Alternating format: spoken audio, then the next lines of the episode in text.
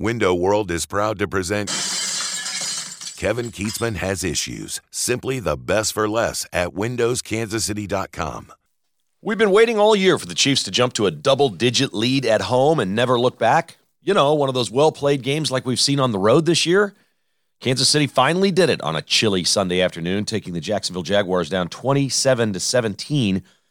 Chiefs got ahead, stayed ahead, and won the game rather easily, despite the fact Jacksonville brought the heat to Kansas City. They really did, playing physical football, popping Chiefs ball carriers and receivers all day long. But the Chiefs did enough. Patrick Mahomes with three hundred thirty-one yards passing, four touchdowns, and an interception. Isaiah Pacheco may have taken over as the lead running back in Kansas City with sixteen carries for eighty-two yards. And more significantly, after fumbling the ball early in the game, the very next offensive play the Chiefs would have on their next series of downs, they gave it right back to Pacheco, who had a very nice day, his best with the Chiefs. Kadarius Toney looks like a player for Kansas City. He had four catches in this ballgame and two carries for thirty-three yards. Juju Smith-Schuster got hurt with a popping helmet-to-helmet hit where they picked up the flag and did not penalize the Jaguars. Kansas City, in the meantime, moves to seven and two. That is tops in the A F C as the Buffalo Bills lose to the Vikings. Inexplicably, the Bills are finding ways to lose. Josh Allen is becoming a turnover machine. We'll talk with Stan Weber about that. And did Green Bay save its season with a win over the Dallas Cowboys? But on this Sunday, a lot of this was about Jacksonville. You love playing an opponent that starts with five punts and a missed field goal. You knew the Jaguars were overmatched, but they tried everything from the start, including an onside kickoff to start the game. Jags recovered it, did nothing with it. Chiefs defense played well, giving up only seventeen points to Jacksonville. And now Kansas City is the one seed and in complete control of their own destiny the rest of the season. We'll also talk some college football with Stan as Kansas State controls its destiny once again. The Wildcats in one week turn it around pretty miraculously after losing to Texas. They go on the road and beat Baylor thirty-one to three in a dominating performance that we will ask Stan. Would the Wildcats have won this game if Adrian Martinez did not get hurt and knocked out of the game? I don't think they would have. They're clearly, clearly a better football team with Will Howard at quarterback, and they dominated the Bears. This Kansas State defense is something else.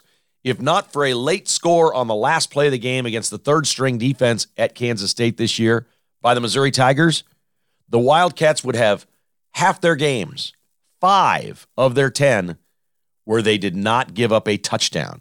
In today's college football, that's pretty amazing. Wildcats go to seven and three, two more wins, and they're in Dallas to take on T C U for the Big twelve championship. Kansas Jayhawks fall forty-three twenty-eight. They simply don't play enough defense with the Jayhawks right now. Maybe some coaching changes are coming in the offseason on the defensive side of the ball. Maybe a little emphasis in recruiting to find some better players defensively. Texas Tech runs up forty-three big ones on K U, which gave up two hundred sixty-four yards rushing to the Red Raiders and two hundred sixty-four passing. Pretty rough day for that Kansas defense. Even though the Jayhawks offense moved the ball up and down the field, they couldn't stay competitive in this game because of that defense. Missouri's defense got scorched on Saturday, too. They fall sixty-six twenty-four to Tennessee. Mizzou just overmatched in this one. Tennessee amassing seven hundred twenty-four yards of offense. We'll discuss with Stan whether the Tigers are capable of winning two more. They've got a non-con and then Arkansas to get to six and six and be bowl eligible. Stan Weber joins us for our football feast, as he does each and every week right here at K K H I. It is brought to you by Roberts Robinson, Chevrolet Buick G M C in Excelsior Springs, home of the lifetime warranty. Why settle for three years, thirty-six thousand miles when you can get the lifetime warranty included with your purchase at Roberts Robinson? Online at roberts robinson dot com. Don't forget right now, one hundred bucks off a set of four tires. They've got an award-winning service department. They will pick up your vehicle, service it, and return it to you. Who does that? Roberts Robinson, Chevrolet Buick G M C in Excelsior Springs. Cross Kitchens is online at cross kitchens k c dot com. Tim Cross will come right to your house. Say, here's our project. We've got this uh, man cave that we've had for twenty years, and we want to remodel it. We want to get rid of this carpet. We want some new bar countertops. We want to change this. They'll do it all. From a complete remodel, knocking walls out and rearranging your house, renovating your house, or just new countertops and flooring. They do small jobs, big jobs. cross kitchens k c dot com. Tim comes out, takes a look, then they do a three D rendering. They show you everything they're going to do before they do it.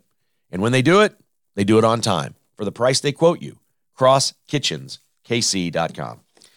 And my friends over at Advantage Termite and Pest Control. Advantage is the only pest control I've ever used. We've been with them for over twenty years. They're online at advantage t p c dot com. That's advantage t p c dot com, or call Advantage Termite and Pest Control at nine one three, seven six eight, eight nine eight nine. It's the only pest control you'll ever want to use. Make the switch, and you'll never see any critters around your house with Advantage Termite and Pest Control. Okay, Stan's going to join us and break down all these games that we saw this weekend like only Stan can do on K K H I. Hit it! The K K Has Issues conversation is presented by Buck Roofing, online at r buck roofing dot com. Sleep well knowing Buck Roofing fixed the roof over your head. Well, we say hello to Stan Weber, who joins us for the football feast, and we've got a lot to dissect over a weekend of football, starting with the Kansas City Chiefs, who finally, Stan, finally played well at home, got a lead, and never looked back. How are you, sir? I am doing great, Kevin. If you're a Chiefs fan, you ought to be doing very well also. Last week, what did we say, Kevin? Don't always look at how the games play. Just take those wins in the N F L and look around. And we saw Buffalo lose, but the Chiefs won, and it was a positive weekend. Well, now we can just add to that thought process, because the Chiefs are the number one seed in the A F C if the game stopped right now. So just a nice win. Jacksonville came out attacking, and the Chiefs end up winning. So a very, very good weekend. And, Kevin, you know what's great about the N F L? You know this. There's sixteen games if there's a full schedule. Why would you be interested in so many of those sixteen games when you root for your team? Because you love rooting against the teams in your division or in your conference. How about everybody in the A F C West losing and the Chiefs win? That is a big-time good N F L weekend. And the Bills blow one with Josh Allen turning it over three times. He's quickly turning into a turnover machine right before our eyes. We'll save that for after our Chiefs discussion, because it it really is, a, you know, as we talk about the, the hierarchy or the, the class teams of the A F C, a good discussion we'll have coming up in just a few minutes. Let's talk about what the Chiefs do well here, Stan. I, I, a couple takeaways. I didn't like the special teams, obviously, in this game, but I did like seeing Isaiah Pacheco carry it sixteen times for eighty-two yards. We know what Mahomes is. We know he's got a million targets. He used all his targets yesterday. Is Pacheco stepping up and becoming a true number one running back? In the Chiefs situation, I think you could say Pacheco is stepping up and is ready to be the Chiefs' number one option at running back. I'll, I'll give you that, but I don't answer that as a generic N F L running back situation, because you look at his total body of work and he lost a fumble. If he loses a fumble every game, Kevin, then you're going to say we can't play him, right? So he's a young player who's got a lot to learn in playing in the N F L down after down after down. He's highly emotional. He's doing exactly what a young player in his situation should do, a lightly regarded player. If I were talking to, you know, I remember t- talking to Stanton when he was walking on to K-State, and I said, hey, Stanton, the other receivers, when they run their routes, they run them about at eighty percent of their maximum speed. That's just normal. That's fast. You want, but you have to have your body on control, under control. Go ahead and try to run them at ninety percent. You might be a little less out of control, but if you're going to make a showing and you're going to be able to compete with these dudes that are better than you, you just got to go faster and harder and lay it all on the line. That's your chance. Okay? So here we are. I think that's how Pacheco plays, Kevin. He plays like it's still the preseason, like he's still trying to convince us that he should be playing. He's highly emotional. He's physical. Uh, those things are cool things, but in the N F L, that doesn't work. You got to find that groove, find that grind, and do it week after week. So when you get to the bottom line, Kevin, is the hard thing about the N F L is proving it down after down, week after week. I'm happy to see him play this physical style. I like his enthusiasm, and he's a good option for the Chiefs. So that's a positive. But are we going to be able to count on him being a feature guy that can really be a factor in the playoffs? I still think that's a long ways off. Too much to put on his shoulders. Um, just like we believe that Patrick Mahomes can fight through all kinds of ups and downs and still be elite, and we got to ask that about other quarterbacks in the N F L. That's just part of it. So I, I liked what he did. I liked the fact that Chiefs were physical yesterday. They did a lot of things good. But still, Patrick Mahomes is the magic man. Andy Reid designing plays, running a program. It is hard to be good in big-time sports when everyone's coming after you. And Andy Reid just shows you how great a coach he is. That I mean, Jacksonville, they, they shot every bullet they had, Kevin, to pull off the upset. And they looked up at the scoreboard and they're behind. And it was just amazing. Just great job by the Kansas City Chiefs winning on a day where the Jacksonville Jaguars were excited, and so was Isaiah Pacheco. Uh, yeah. He'll be fine. He could be the starter for a while, but I wouldn't be surprised four games from now he, does, he doesn't play that much. He's just going to have a little bit of a roller coaster, I think, still to prove himself. I thought it reminded me of Kareem Hunt. I, I recall Kareem Hunt, his first carry with the Chiefs, he fumbled the ball. I think maybe the Chiefs were playing the Patriots to open the season, and he fumbled, Correct. And then they put him right back out there, and we're like, uh-oh. And then I don't think he fumbled again the rest of the season. This was the same deal. Pacheco fumbled, and you thought, well, maybe the Chiefs have a player that they can't count on. The very next series, the first play was a handoff to Pacheco. Randy went right back to him. He does that with his players, so clearly he believes in this player, and it's another weapon. Another weapon that we saw with a couple of carries for thirty-three yards, and this was Kadarius Toney. He also had four catches, including the hippity-hop, bunny step touchdown from Mahomes in this game. I can't believe they picked this player up. Basically out of nowhere for very little in exchange. He looks like he's going to be quite a contributor. Yeah, he's closer, if you want to use those words, Tyreek Hill. He's got some of that in him. Uh, this just puts the Chiefs back into that elite area. Uh, McCole Hardman can go back and just continue to be a fast, developing receiver. Doesn't mean the Chiefs are going to pay him next year. I get that. But he should never be thought of as someone who's going to turn into Tyreek Hill. That's not the kind of style he has. It's unfair. Tyreek Hill's so elite. You look at the Miami Dolphins right now. It's just incredible. But uh, you're seeing another player that has that kind of thing, and it's just amazing, Kevin, for this podcast group. It is a little bit sketchy to be too enthusiastic about this, and I'll tell you why. He basically said he had a hamstring problem with the Giants. Come on. Do you think that guy's hammy's bothering him at all? It doesn't look like it. No.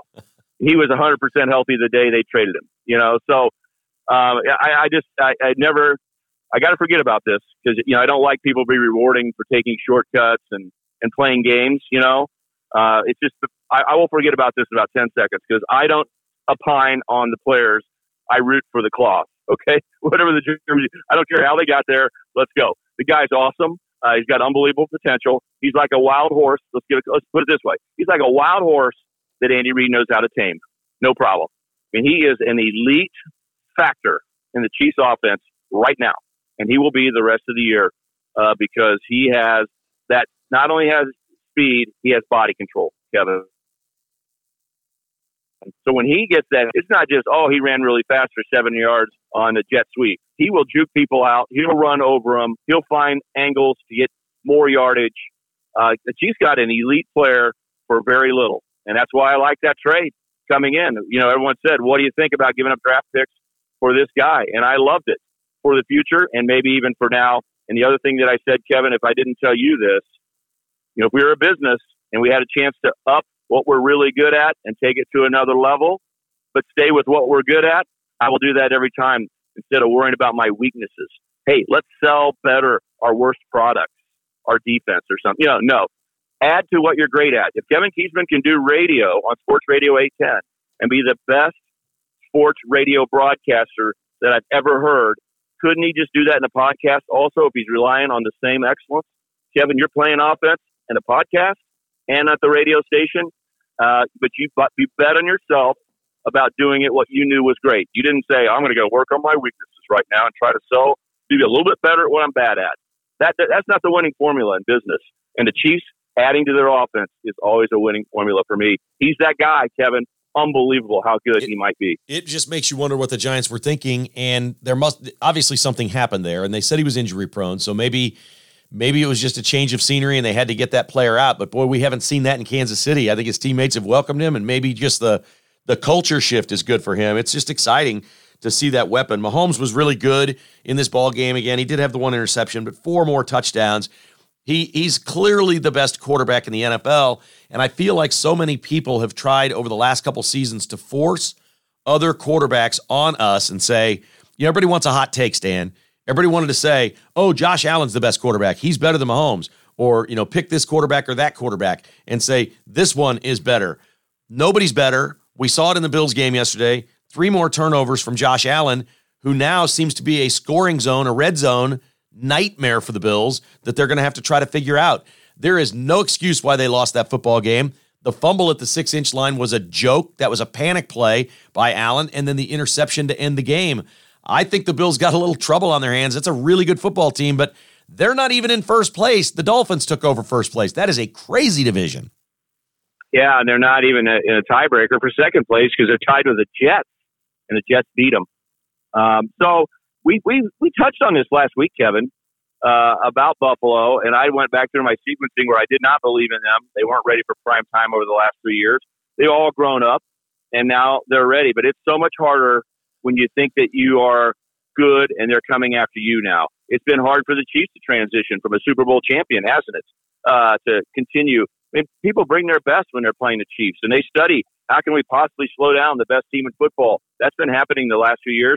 And Andy Reid just says, bring it on. I win divisions. I'm going to be right there. I get the championship games and, and maybe even better than that. But the Bills are just in a learning stage program. And right when they thought that they finally did it, they beat the Chiefs in Arrowhead when they both knew it was a big-time battle and not a playoff game. They never said that. But they took a deep breath, and now look where they are. They're on a slide, and they've got all kinds of issues. One is their record in games decided by eight or less. Their last twelve, I think they're three and nine. They're not winning close games. Huh, I think close games happen in the N F L. Oh, I think they really happen in the playoffs. I mean, look at the hurdle that they've got to get over. And then right now, they've got a psychological issue that they've got to work with. You know, how do you handle Josh Allen? He's beat up and injured, right?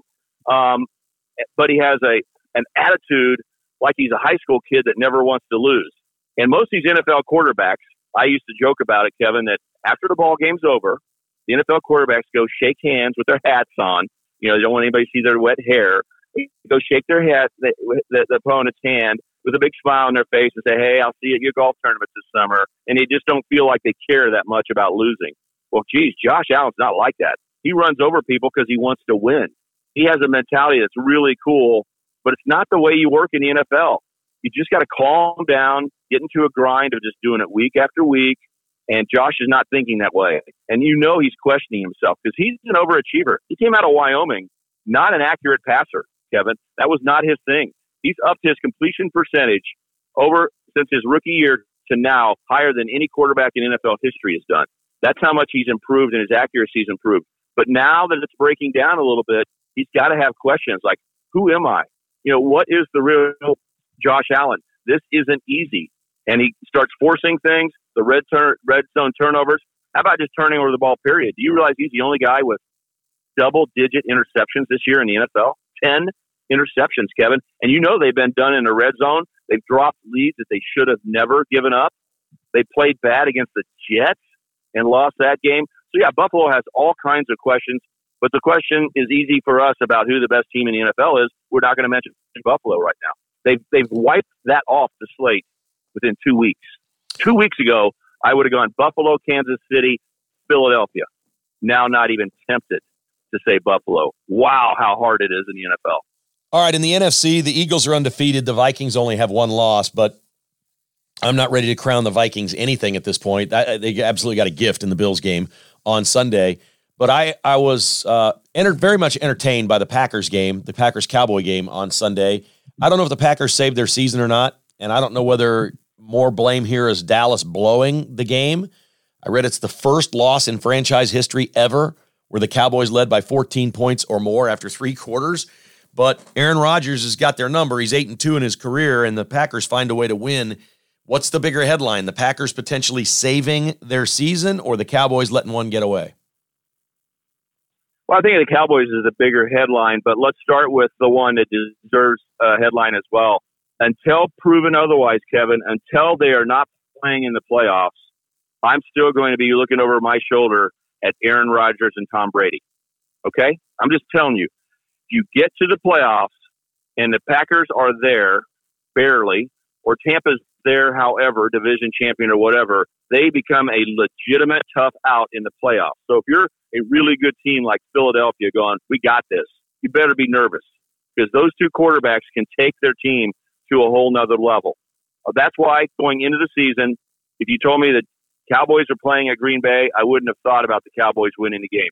I just go bonus coverage if the Cowboys win because they can't handle what Aaron Rodgers will bring. The magic of Aaron Rodgers always beats the Cowboys. Green Bay will be excited to play Dallas, and Dallas doesn't play well at Green Bay. Dallas is a good road team, okay? Dallas is a good road team. But when they came to Kansas City last year, they weren't themselves. I knew it coming in, Kevin. I told you Chiefs easy, and it was Chiefs easy. This game, they don't play well in Green Bay. They don't play like themselves. It's like that, that there's an out-of-body experience, and that's what they look like again. So in those senses, it was not surprising. But when you look at where the teams were, five-game losing streak, Green Bay's receivers being awful, their team being desperate, their coach not dominant, the Cowboys should have won. So the headline has to be Cowboys lose.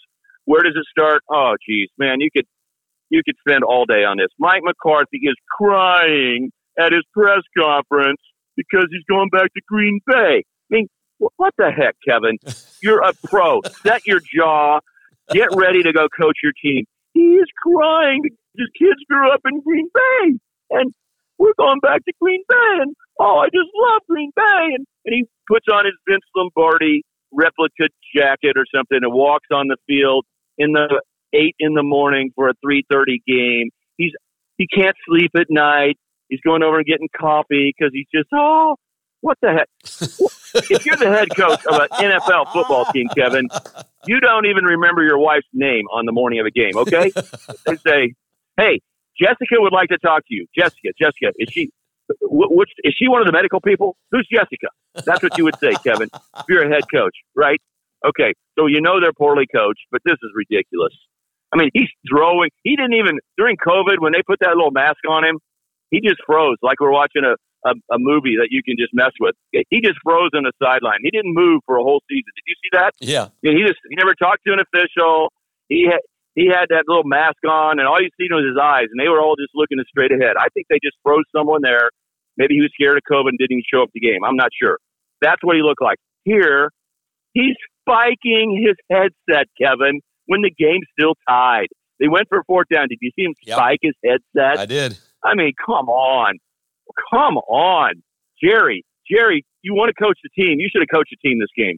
And and let Mike go sign autographs in the in the stands or something. He's so nostalgic about going to Green Bay. I mean, what a joke. Then it.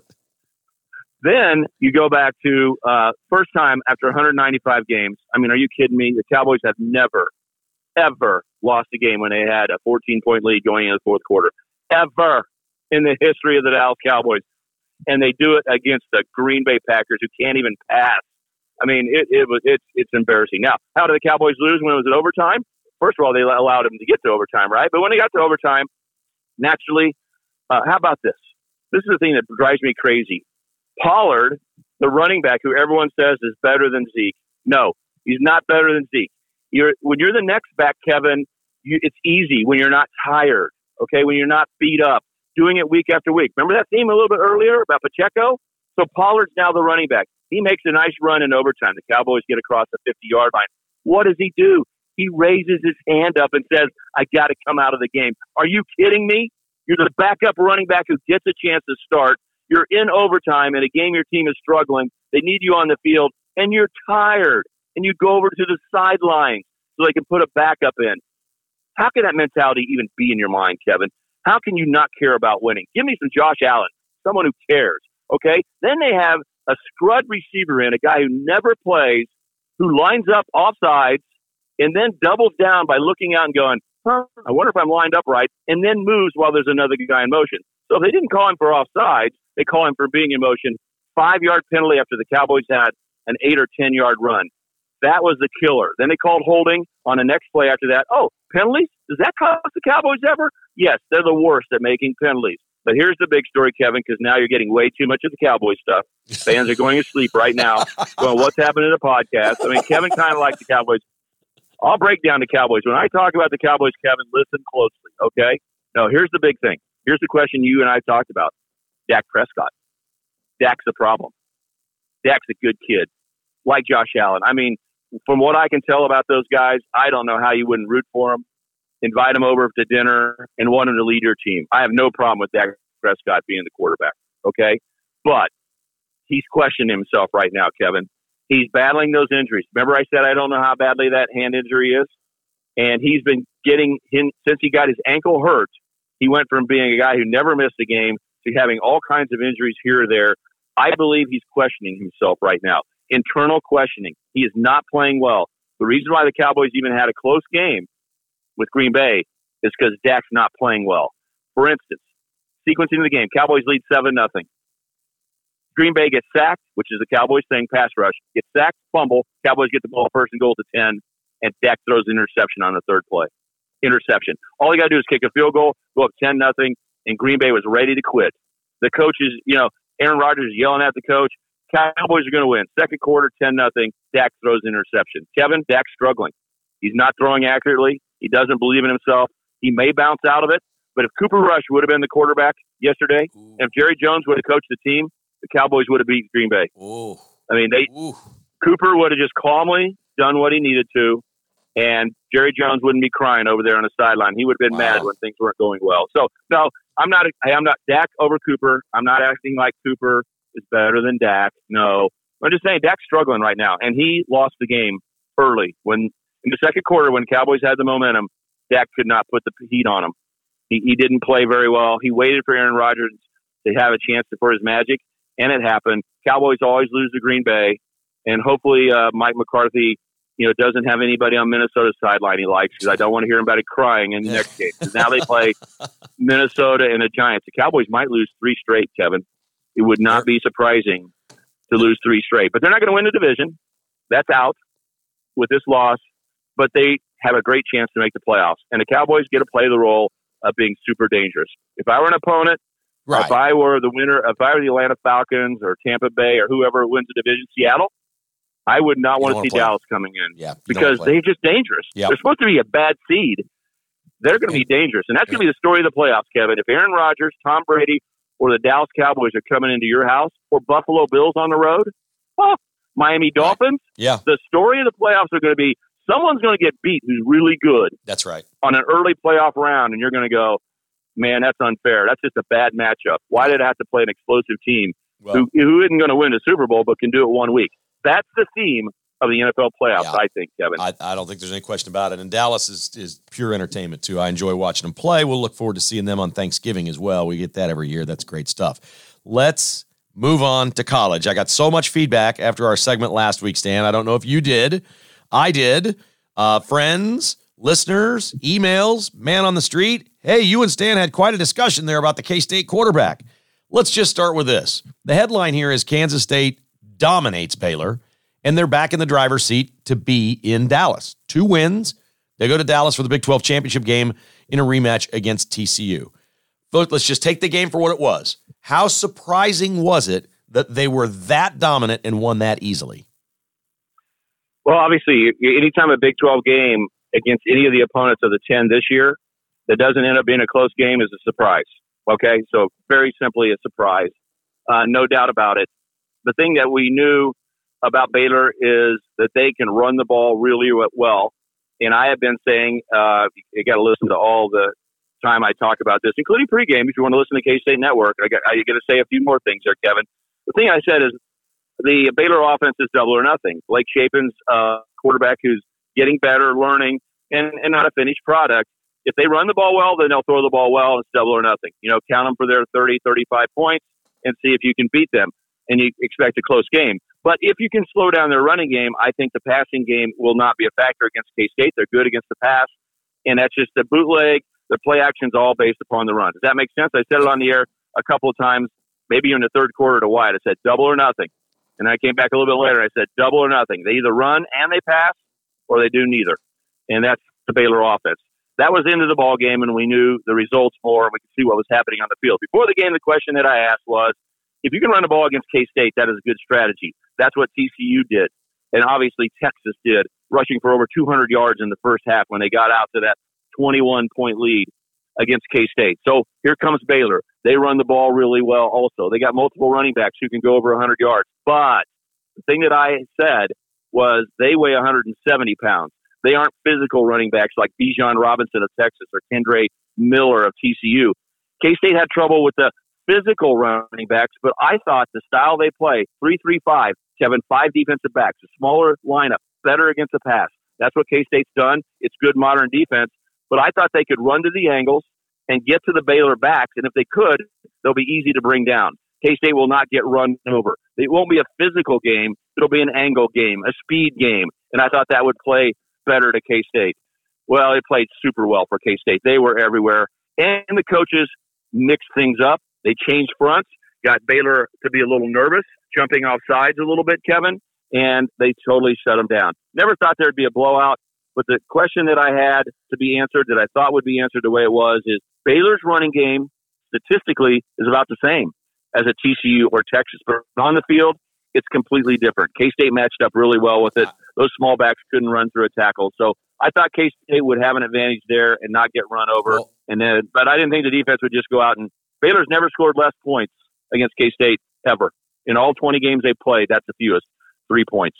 I am not close to the team. I have no inside information. I have no knowledge of this. And I think last week you basically poo-pooed this, but I watch a different football team when Will Howard is playing. And I even see a different defense. I see different players all over. Like, that's the guy they've known for three years. That's the guy they were recruited with and have been at practice and weightlifting every day for the last three years. They know him. They respect him. They clearly love him. They played great. Will Howard came into this game because of injury to Adrian Martinez, and the game just was set on fire from that point. The kid is unbelievable. I am out of superlatives on how well he's playing, and please, please, please tell me that Will Howard is now the starting quarterback. Uh, first of all, we got to be careful how we have this conversation, because your podcasters don't listen to all the conversations that I get to have about this subject. And and it's funny how life presents these things, Kevin. You know, um, sometimes, you, like you and I, were, we'll do a, a discussion, and someone will come up and say, hey, I, when you said this, and I go, wait, Kevin said that, not me. You, people aren't listening as closely, so sometimes they just hear the conversation and don't hear who's saying what, all those kind of things. I'm just I'm just laughing about how we work as human beings. Let me state this. Two years ago, one year ago, six months ago, I was the biggest Will Howard fan, and Kevin Kietzman and others would have questioned my brain about how can you be high on this guy who's been given two years' worth of chances, has a losing record as a starting quarterback for K-State, and doesn't have that strong of arm, doesn't throw a perfect spiral. Um, you know, what are you talking about? So let me say that no one's been a bigger fan of Will Howard than me. Right. I've been a Will Howard defender for so long, Kevin, that I want that to be the headline. In in bold letters, I, I was crazily, if you would have asked me in week one what we were going to have with Will Howard if Adrian Martinez wouldn't have showed up, I would have told you all these good things, and all your listeners would have said, wow, I don't know what this guy's talking about, okay? So I'm a giant Will Howard fan. Now that he wears number eighteen, Kevin, and he's a big, tall dude with a, not a perfect spiral, he reminds you, as a smart guy, of Peyton Manning, doesn't he? I mean, just he is so smart. He is so big. Uh, he wear he it, Manning was his favorite player. He changed his number from fifteen to eighteen, Kevin. So, I, you know, I, I like everything about it, Will Howard. I think. Let me I say this. He's the biggest surprise I can ever remember at Kansas State. Like, I'm in complete shock that he's this good, but I've seen enough to know that he's really this good. This isn't some lucky thing. Okay, we're talking about multiple games now. He put twenty-eight on T C U in four possessions. He put forty-eight on Oklahoma State, and he busted out thirty-one in three quarters on Saturday night against Baylor on the road. This kid can flat out play. What in the world is Chris Klieman thinking? I mean, this is over now. This this this is beyond discussing, and he's got an easy out because Martinez hurt his knee again and probably won't be ready to go this week anyway. So the coach has an easy out. But for crying out loud, am I the only one that sees this? This isn't even a discussion anymore. Um, well, I don't know what uh, I don't know what your listeners came back to you with if they said, "Hey, I've never heard you and Stan not Disagree, agreeing on a right. subject." I know that was the th- that was the theme for you and me. You know, it's, and and I hopefully hopefully the listeners aren't saying I, it turns into one of those fake E S P N shows where you and I have to argue all the time. Right. Do they not like us agreeing? Because I, I have no problem with respecting your opinion and saying I, I like that and adding to it. I hope the listeners aren't going to say they want us to argue all the time, Kevin. So no, I, that kind of scares me a little bit. If they liked it, I don't know if they just noted it. You, you didn't tell me what the what did the listeners say? Did they say? I mean, the, the people who sent back to you, they say, oh, that's, that was a great discussion. Well, I, or let me apologize, because a couple of them said, you know, you weren't very nice to Stan. And I said, well, what, I think I was nice enough to Stan. We just had a, a differing view on this thing. Look, I, I think one of the real things that, that I'm hung up on is this, and you know this better than anybody about the quarterback position. I think it's really hard to take a twenty-four-year-old kid that's been playing at Nebraska for five years, plug him in in January with a sore shoulder, can't practice, um, get him ready for the season, and say, okay, to the one hundred twenty players in your program, here's our leader, here's the guy. When they've been lifting weights at practice with Will Howard for three years, and they know him inside and out. I just, I think it's a tough ask, and that's, you know, I think that's hard for Adrian Martinez. I don't think you can just show up and plug in a twenty-four-year-old quarterback that has been playing elsewhere and say, okay, guys, here's your new leader. I think leadership is earned over time, and I'm not sure it was a perfect situation for him. I do not believe in the plug-and-play quarterback. I don't like it. I hope Klieman learns something, not specific to Adrian Martinez. I hope he never does this again and just goes with the players that he's recruiting that have been in his program. There's a lot of things uh, you know, that you said that are just fine there. On, in, in this situation, um, Will Howard is incredible uh, as a teammate, and he deserves the respect he's been given by the players. They are excited about him, because he has handled this. If there was a grade of A plus of how he's handled getting his opportunity, he's about ready to be the starting quarterback for the K-State Wildcats. He was going to be the starting quarterback for the K-State Wildcats. And then they bring in a guy who started forty games for Nebraska and say, he's going to get a chance first or equal. And, and Adrian got the job. How Will handled himself is what gave the team even more respect. Like, he could not be a bigger supporter of Adrian Martinez. He was the biggest cheerleader for Adrian, saying, we're going to try to make this work. Because like you said, it's hard to integrate a guy in. And it's hard for him to break the habits that he had at Nebraska and all those things.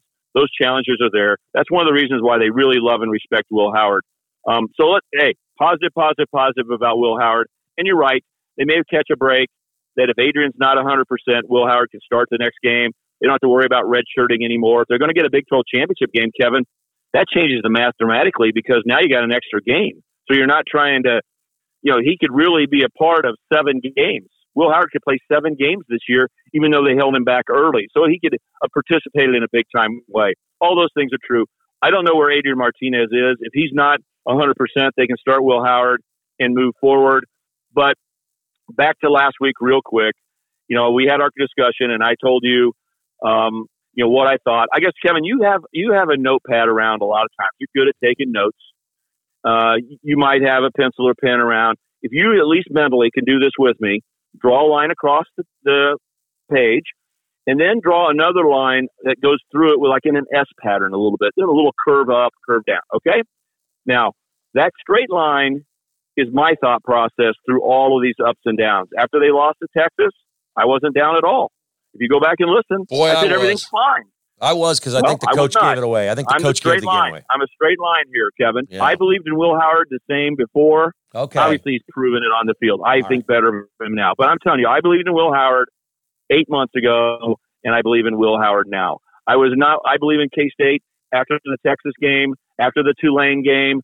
I'm still calmly thinking, and it's not going to be easy against West Virginia, by the way. This isn't a cocky statement. I'm going to ask you a tough question. This will be a hard game at West Virginia. I know. They're all tough. It's a good league. Everybody can play. Here's Adrian Martinez. I'll get to Adrian Martinez for you. I, I confirmed, just because I thought about our conversation, I went back and quadruple checked. I knew I knew it, but I quadruple checked with the coaches. Hey, what were the grades? What do you think? And all they did is, I mean, they had super thumbs up, high grades for Adrian Martinez play against Texas. They were amazed at how good he played. Okay, so you might you might say we have the right to look at the game differently and however we want, but I'm telling you, my mindset is much closer to what these coaches are All thinking, right. and they loved what Adrian Martinez did against Texas. So he's their starting. So they quarterback. Like him fumbling on the drive to tie the game twice on one drive. I mean, you know, the I game, can't get game. into all the pros and cons. Stan, they, they factor that Stan, in as well, Kevin. It's so, a fa- it's a factor. Winning winning games matters. He's never won games. He doesn't really win them at K-State. I'm going to ask you a point blank question.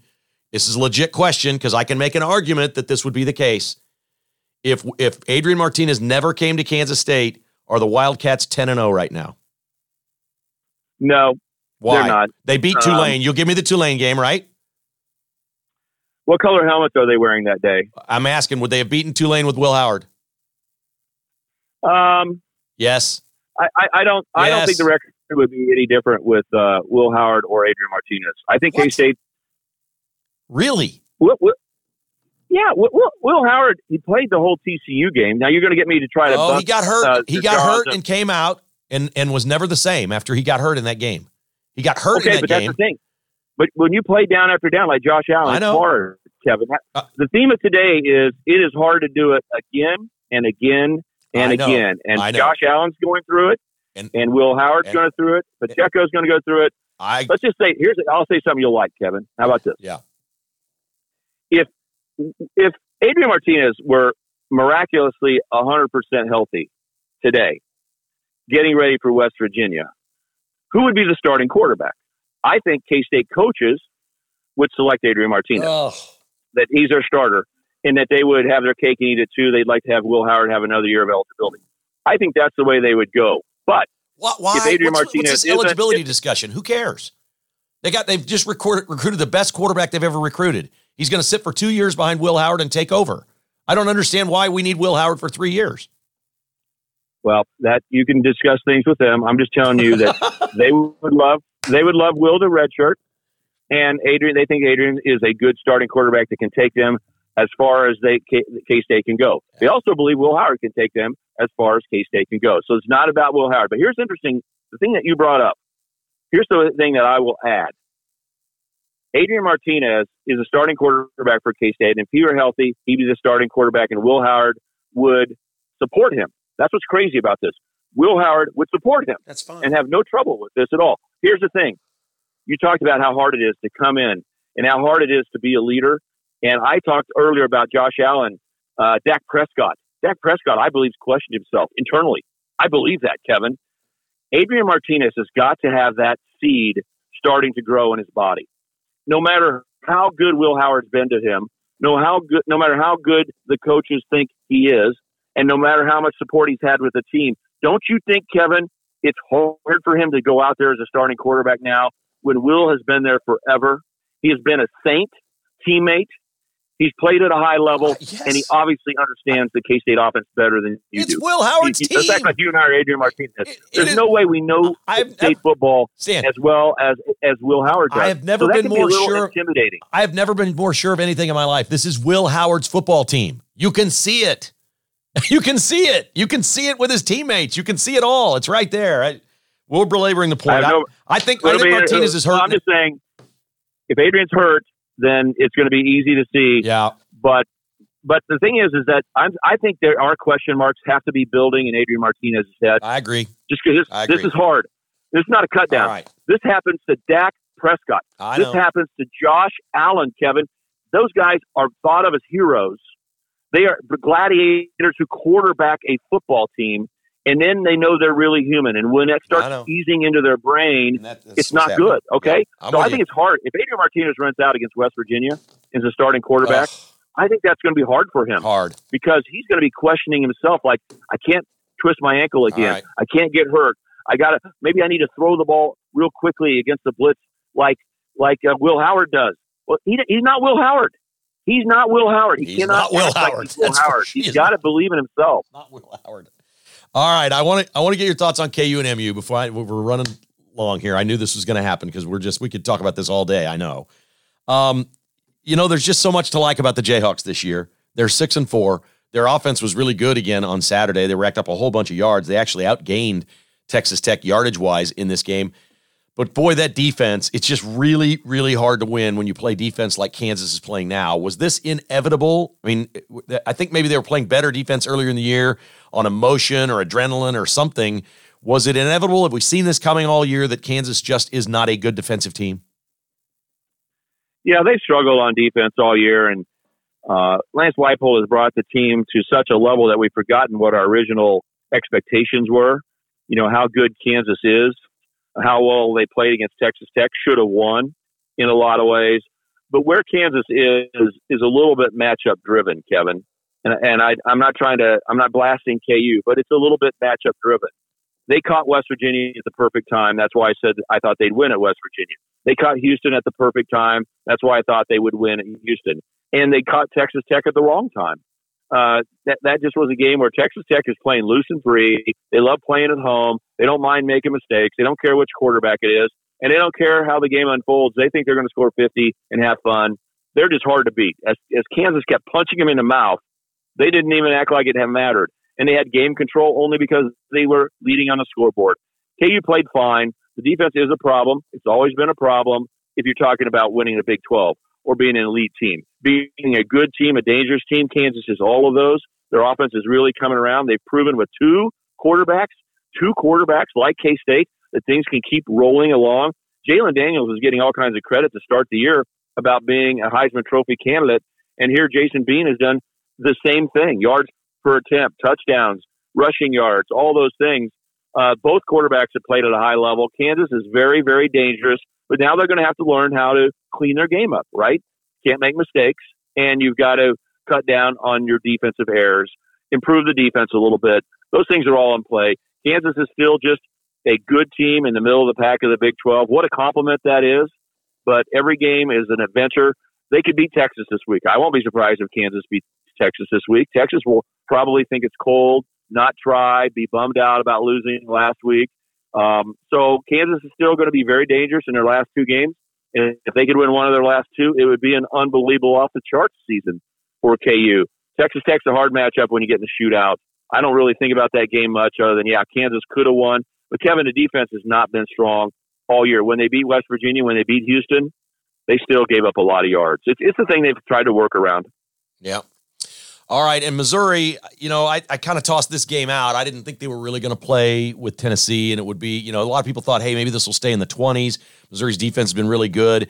This was, again, bad time and situation. I think you wanted to play Tennessee before they played Georgia um, and not the bounce-back game. So I, I thought Missouri was just in a, a trap from the beginning, but they were game. I mean, it's twenty-eight twenty-four at one point in this contest before they give up sixty-six. They just couldn't stop Tennessee in the end. seven hundred twenty-four yards. This is an outlier. Missouri's been pretty good defensively all year, except for the game in Manhattan and now the game in Knoxville. Can Mizzou win two more to get to six and six and be bowl eligible? They've got New Mexico State, and then they have Arkansas. Will they bounce back, and can they do it? Well, they definitely can. Uh, will they is a tough question because I don't think they're a team with tough, you know, tight glue keeping them together. When the tough gets going in a ball game, how are they going to respond? And I don't know. I have no confidence that they play complimentary football. Uh, the fans don't believe in Cook, the quarterback, but I don't know about the team. I can't really tell you. Uh, they, they make mistakes here and there. They're loose with the football. Uh, they're, they're not something to be counted on. But they should beat New Mexico State. New Mexico State's better than people think. Jerry Kill's a buddy of mine. He is a, a fighter who's found a way to win in an understated way when he's at Minnesota. Remember that? Mm-hmm. Emporia State. He's won Northern Illinois. Um, He, he's a very, very feisty coach, but Missouri's better than New Mexico State. So they win that game. And then Arkansas is a complete toss-up. Uh, the game's at home, and I don't trust Arkansas either. And where does their quarterback fit? I mean, I think he got hurt in the ball game uh, against L S U. They fought hard. But Arkansas has been all over the board. Some weeks they look really good, and some weeks they look completely beatable. So that's, that's a flip-a-coin game. Uh, Arkansas and Missouri have so much to play for in a weird way because the loser's going to feel so awful. It's, that's a wild way to say it. It isn't about who wins the game, Arkansas versus Missouri, Kevin. It's who loses. Their yeah. fans are going to be so mad because if Mizzou loses, they're five and seven, don't go to a bowl game. If Arkansas loses, they're like, I thought we passed up Missouri. I thought we beat them every year. We were supposed to have a much better season. What is going on? Arkansas, middle of the pack type play is not what they thought going into this year. So this is going to be about who blows the game rather than who wins the game. But it'll be exciting to see. Missouri definitely can do it. And they need that extra fifteen practices. They need uh, to pull together and find a way to end the season on a strong note. If you beat New Mexico State, you win the game against Arkansas and you go win a bowl game, Kevin, they can truthfully say, we're ready for next year. Yeah. We're in good shape. Mizzou ready for two thousand twenty-three. But, man, that Friday after Thanksgiving, what's at stake in a weird way is a giant game for the Tigers. Two weeks to go. It's going to be fun. There's a lot going to shake out in uh, our college football world in the next couple of weeks. And, Stan, it's always great having you here. And I I always want to just treat you with the utmost respect. You know I have I have uh, an enormous value on your – I place enormous value on your opinions on football. And I don't know anybody that knows football better than you do. And I get emotional sometimes about coaching decisions. I'm just an armchair podcast guy. That's all I am. But uh, it's going to be fun down the stretch, buddy. We're going to have plenty to talk about. We appreciate having you on, as always. Thank you. Thank you, Kevin. And your instincts are usually really, really good, but they don't have to be perfect. Sometimes they can be a little off, and it usually happens when it's your team, right? When you're so yeah, emotionally yeah, yeah. attached to your team. Because I'm going to say something, Kevin, for you to have a little smile on your face. You said we got a couple more weeks in this season. It's going to be fun for this college football. Hey, if K-State can win their last two, or Texas lose one and K-State win one of their last two, we got three weeks left for K-State. That's right. So remember, I was not down after the Texas game because K-State could go beat Baylor. Texas was going to lose, but I'm not overconfident either right now. West Virginia will be hard. They'll be hard. They beat Baylor, and they beat Oklahoma at home. This isn't over. Every game in the Big twelve is going to be a fight. So let's go. Hopefully we get in third week for you, Kevin, so you can get a smile. Hey, listeners out there, Kevin always treats me, and all of his guests, by the way, with the utmost respect. No tension at all. But last week is notable. Go listen to the podcast if you didn't. It's the only time we didn't agree decently in all of our years together. It, we were at the opposite ends of the spectrum for once, because that was the day before the poll, before we voted. That was appropriate for Americans. Kevin and I, we, maybe we just acted, Kevin. Were we acting like ourselves, or were we just putting on a show? People are going to have to ask that question. We get along so often. Yeah. But his quarterback situation, let me say lastly, I've believed in Will Howard longer than anybody. Anybody. That's true. Anybody. I didn't believe in him at all until I saw him this year, but now I'm all in. I've so. believed in him the whole time. It isn't easy, Kevin. You're it so isn't good. easy to do it game after game after game. Stan, thank you so much. You're awesome, buddy. Thank you, Kevin. All right, there is Stan Weber. He is the best, and we are very, very good friends, and I cannot tell you how much respect I have for that man. I jokingly told people who contacted me after last week's podcast, they said, what, what was up with you and Stan on the podcast? I said, hey, Stan's allowed to be wrong once every twenty years. Now, I'm just saying that jokingly. And, I, you know, Stan's going to go with who he goes with here. And Will Howard, I think, is I, he just has to be the starting quarterback at Kansas State at this point. And probably by default or injury at this point, because Martinez hurt his knee again in the game on Saturday night. Lively stuff, fun stuff with Stan Weber there. We always appreciate having him on K K H I. He's brought to you by the Finch Knife Company, online at finch knife co dot com. What a great Christmas present this is this year for your dad, your brother, um, maybe your son. finch knife co dot com. You can see him in person at Shields and the Bullet Hole in the Kansas City area. Finch Knife Company. Keep life from getting dull. Back Nine Development is online at back nine development dot com.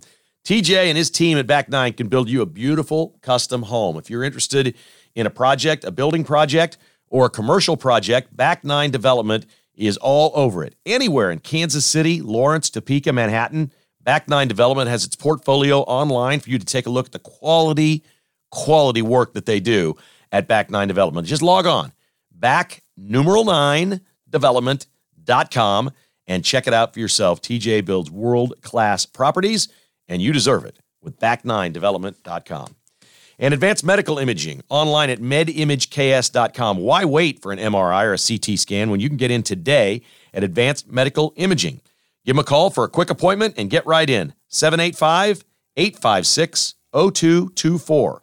Don't forget to get that heart scan. If you're over forty, go get it done and get your plaque score. I'm so happy that mine's zero. I got peace of mind. They also, when they scan your heart, they see all of the organs in your torso. And while it's not designed for that, it is a heart scan test. Sometimes they can see other things. It's a good preventative medicine thing that your insurance doesn't cover, but it's under one hundred bucks out of pocket for peace of mind. Find out what's inside at Advanced Medical Imaging, online at med image K S dot com. Stan Weber is simply the best. I hope you've enjoyed that. We've got a big week of podcasts ahead. The Chiefs are rolling. They're the one seed. Kansas State has a shot to be in the Big twelve title game. There's a lot to play for, and we are always pleased to have Stan Weber right here on Kevin Kietzman Has Issues.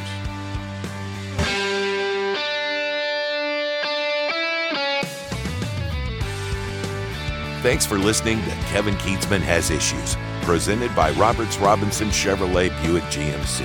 To get exclusive patrons-only podcasts, receive a weekly newsletter, and attend in-person patrons-only parties, visit K K has issues dot com and become a patron today. This has been a production of Crooked Tail Media Incorporated.